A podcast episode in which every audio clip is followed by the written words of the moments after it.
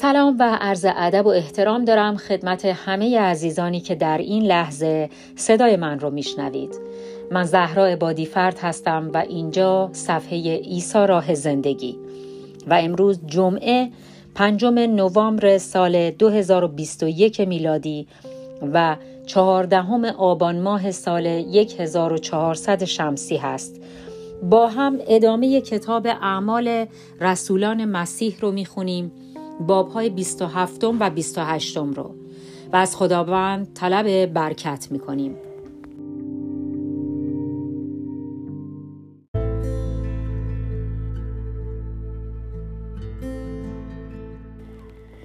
کتاب اعمال رسولان مسیح باب 27 پولس آزم روم می شود. بالاخره ترتیبی دادند که ما را با کشتی به روم بفرستند. پولس و چند زندانی دیگر را به افسری به نام یولیوس که از افسران گارد امپراتوری بود تحویل دادند. ما سوار یک کشتی شدیم که از ادرمیتیوم آماده بود و قرار بود در چند بندر آسیا لنگر بیاندازد. این را نیز بگویم که در این سفر استرخوس یونانی اهل تسالونیکی هم با ما بود. روز بعد که در بندر سیدون لنگر انداختیم یولیوس با پولس بسیار خوش رفتاری کرد و اجازه داد که به دیدن دوستانش برود و تا موقع حرکت کشتی مهمان آنان باشد. از آنجا باز راه دریا را در پیش گرفتیم ولی باد مخالف چنان شدید بود که کشتی از مسیرش خارج شد. پس مجبور شدیم از شمال قبرس که باد که باد پناه بود حرکت کنیم.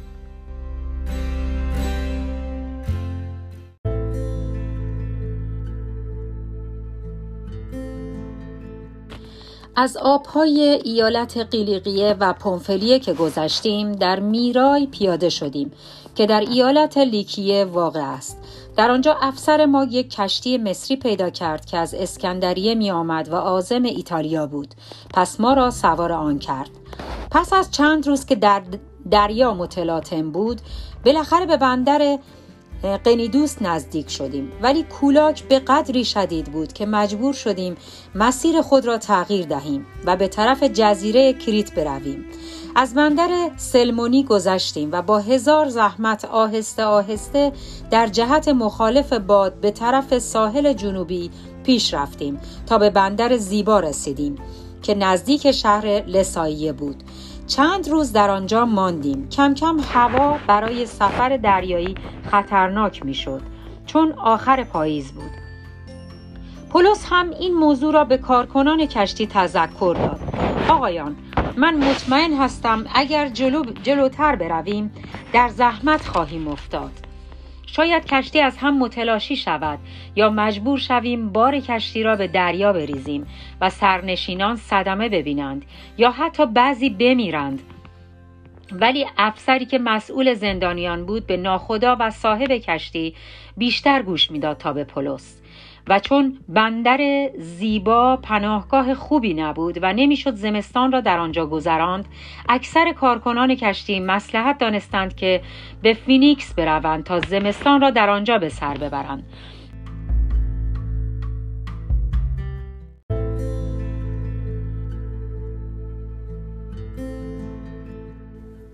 فینیکس یکی از بنادر کریت و بندری مناسب است و رو به شمال غربی و جنوب غربی بود.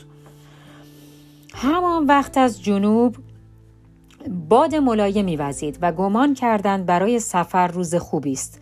پس لنگر کشتی را کشیدند و در طول ساحل حرکت کردیم. اما طولی نکشید که ناگهان هوا تغییر کرد. باد شدیدی وزید که آن را باد شمال شرقی می گفتند طوفان کشتی را به طرف دریا برد. آنها اول سعی کردند کشتی را به ساحل برسانند ولی موفق نشدند. ناچار کشتی را به حال خود رها کردند تا ببینند چه پیش می آید. باد تند هم آن را به جلو می راند. بالاخره کشتی را به جنوب جزیره کوچکی رساندیم به نام کلودا. در آنجا با هزار زحمت قایق نجات را که عقب کشتی بود روی کشتی آوردند.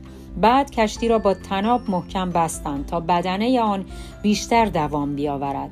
از ترس اینکه مبادا کشتی در شنهای روان ساحل آفریقا گیر کند بادبانهای آن را پایین کشیدند و باز باد تند آن را جلو برد.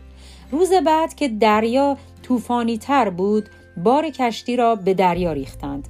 فردای آن روز هم لوازم یدکی کشتی و هر چرا که به دستشان رسید به دریا ریختند روزها یکی پس از دیگری سپری می‌شد بدون اینکه رنگ آفتاب یا ستارگان را ببینیم باد همچنان با شدت قررش می کرد و دمی فرو نمی نشست.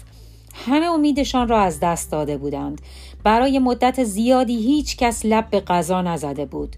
تا اینکه پولس کارکنان کشتی را دور خود جمع کرد و گفت آقایان اگر از همان اول به من گوش می‌دادید و از بد بندر زیبا جدا نمی شدید این همه ضرر و زیان نمی دیدید.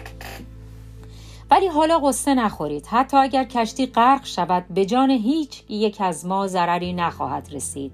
چون دیشب فرشته آن خدایی که از آن از آن او هستم و خدمتش می کنم پیش من آمد. و گفت پولس نترس چون تو حتما به حضور قیصر خواهی رسید. علاوه بر این خدا به درخواست تو زندگی تمام همسفرانت را نجات خواهد داد.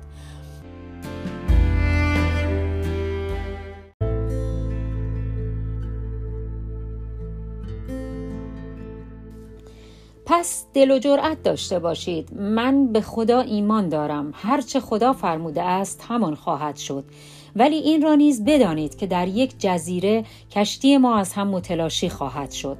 پس از چهارده روز طوفان در یک نیمه شب هولناک در حالی که در دریای آدریاتیک دستخوش موجهای کوه, کوه پیکر دریا بودیم دریانوردان احساس کردند که به خشکی نزدیک شده ایم. عمق آب را که اندازه گرفتند معلوم شد چهل متر است. کمی بعد باز اندازه گرفتند و معلوم شد فقط سی متر است. با این حساب فهمیدند که به زودی به ساحل می رسیم و چون می ترسیدند کشتی به تخت سنگ های ساحل بخورد از پشت کشتی چهار لنگر به دریا انداختند و دعا می کردند زودتر روز شود. چند نفر از ملاحان می‌خواستند کشتی را بگذارند و فرار کنند. پس به این بهانه که می‌خواهند لنگرهای جلوی کشتی را به آب بیاندازند قایق نجات را به آب انداختند اما پولس به سربازان و افسر فرمانده آنان گفت اگر ملاحان در کشتی نمانند همه شما از بین می روید. پس سربازان تنابهای قایق, قایق نجات را بریدند و آن را در دریا رها کردند تا کسی فرار نکند وقتی هوا روشن شد پولس به همه التماس کرد که چیزی بخورند و گفت دو هفته است که شما لب به غذا نزده اید. خواهش می کنم برای سلامتی خودتان چیزی بخورید چون موی از سر شما کم نخواهد شد. آنگاه خودش نان برداشت در مقابل همه از خدا تشکر کرد و تکه از آن را خورد. ناگهان همه احساس کردند که حالشان بهتر شده و مشغول خوردن شدند. در کشتی جمعا 270 نفر 276 نفر بودیم. کارکنان کشتی پس از صرف غذا هرچه گندم در کشتی بود به دریا ریختند و کشتی سبکتر شد.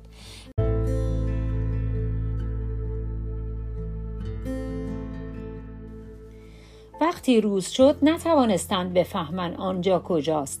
ولی خلیجی دیدند با ساحل شنی نمی‌دانستند آیا می توانند از میان تخت سنگ های کشتی را تخت سنگ ها کشتی را به ساحل برسانند یا نه. بالاخره تصمیم گرفتند امتحان کنند. پس لنگرها را بریدند و در دریا رها کردند. سکان کشتی را شل کردند. بادبانهای جلو را بالا کشیدند و یک راست به طرف ساحل رفتند. اما کشتی به صدی از شن و گل در زیر آب برخورد و به گل نشست. دماغه کشتی در شن فرو رفت و قسمت عقب آن در اثر امواج شدید متلاشی شد. سربازان به افسر فرمانده خود توصیه کردند که اجازه دهد زندانی ها را بکشند. مبادا کسی شناکنان به ساحل برسد و فرار کند. اما یولیوس موافقت نکرد چون می‌خواست پولس را نجات دهد. سپس به تمام کسانی که می‌توانستند شنا کنند دستور داد به داخل آب بپرند و خود را به خشکی برسانند و بقیه سعی کنند روی تخت پاره ها و قطعات کشتی به دنبال آنان بروند. به این ترتیب همگی به سلامت به ساحل رسیدند.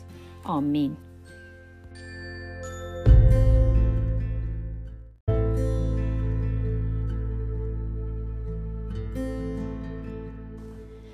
کتاب اعمال رسولان مسیح باب 28 معجزه در جزیره مالت.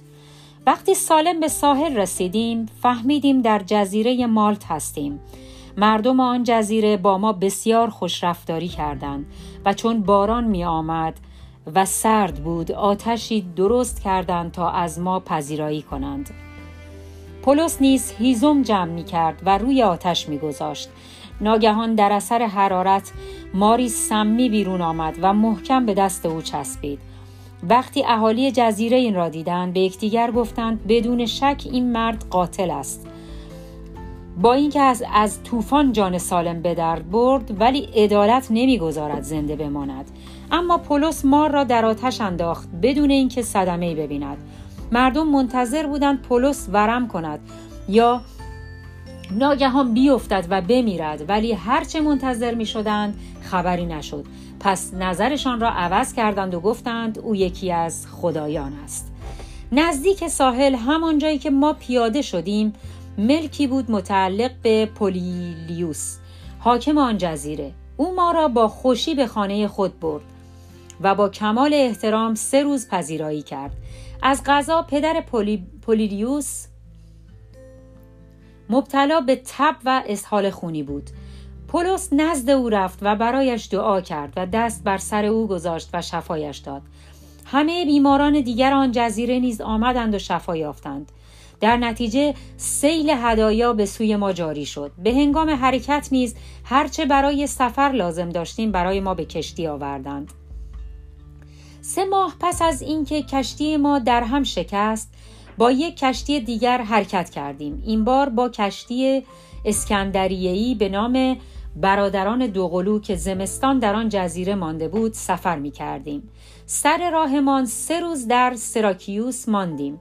از آنجا دور زدیم تا به ریقیون رسیدیم. روز بعد باد جنوبی وزید. پس یک روزه به بندر پوتیولی رسیدیم. در آنجا چند مسیحی پیدا کردیم که از ما خواهش کردند یک هفته پیش ایشان بمانیم. پس از آنجا به روم رفتیم. پولس در روم. مسیحیان روم که شنیده بودند ما می آییم تا فروم, فروم سر راه اپیوس به پیشواز ما آمدند. بعضی نیز در شهرک سمیخانه به استقبال ما آمدند. وقتی پولس ایشان را دید خدا را شکر کرد و جان تازه‌ای گرفت. وقتی به روم رسیدیم به پولس اجازه دادند که هر جا می‌خواهد زندگی کند. فقط یک نگهبان همیشه مراقب او بود. سه روز پس از ورودمان به روم پولس سران یهود یهود آن محل را جمع کرد و به ایشان گفت ای برادران یهودیان اورشلیم مرا گرفتند و تحویل دولت روم دادند تا آزارم دهند. یا اینکه نه به کسی با اینکه نه به کسی آزار رسانده بودم و نه به آداب و رسوم اجدادمان بیحرمتی کرده بودم. رومی ها از من بازجویی کردند و خواستند آزادم کنند. چون, بی... چون پی بردند کاری نکردم که سزاوار مرگ باشم. اما وقتی یهودیان مخالفت کردند مجبور شدم از قیصر دادخواهی کنم بی آنکه نظر بدی به یهود داشته باشم. اما از شما خواهش کردم امروز به اینجا بیایید تا ضمن آشنایی بگویم که این زنجیری که به دستهای من بستند به خاطر این است که ایمان دارم. مسیح موعود ظهور کرده است. جواب دادند ما چیزی به ضد تو نشنیده ایم نه نامه ای از یهودیه داشته ایم و نه گزارشی از مسافرانی که از اورشلیم آمده اند ولی می‌خواهیم از خودت بشنویم که چه ایمانی داری. چون تنها چیزی که درباره مسیحیان می‌دانیم این است که همه جا از آنان بد می‌گویند. پس قرار شد یک روز دیگر بیایند در روز مقرر عده زیادی به خانه او آمدند و پولس درباره ملکوت خدا و عیسی مسیح برای ایشان صحبت کرد او از صبح تا عصر از پنج, از پنج کتاب موسی و کتب پیامبران برای سخنان خود دلیل می آورد. در میان حضار بعضی ایمان آوردند و بعضی نیاوردند ولی بعد از گفتگوی زیاد و رد و بدل کلمات از پولس جدا شدند در حالی که سخنان آخر او پی در پی در, پی در, پی در گوشهایشان صدا می کرد. روح القدس چه خوب به اشعیای نبی گفته است به قوم اسرائیل بگو که میشنوید و می‌بینید اما نمی‌فهمید چون دلتان سخت و گوشتان سنگین شده است چشمانتان را به روی معرفت خدا بسته اید چون نمی‌خواهید ببینید و بشنوید و بفهمید و به سوی من بازگردید تا شما را شفا بخشم. پس بدانید که غیر یهودیان به این نجات دست یافته آن را خواهند پذیرفت. پولس دو سال تمام در خانه اجارهی خود ساکن بود و تمام کسانی را که به دیدن او می آمدند با روی خوش میپذیرفت.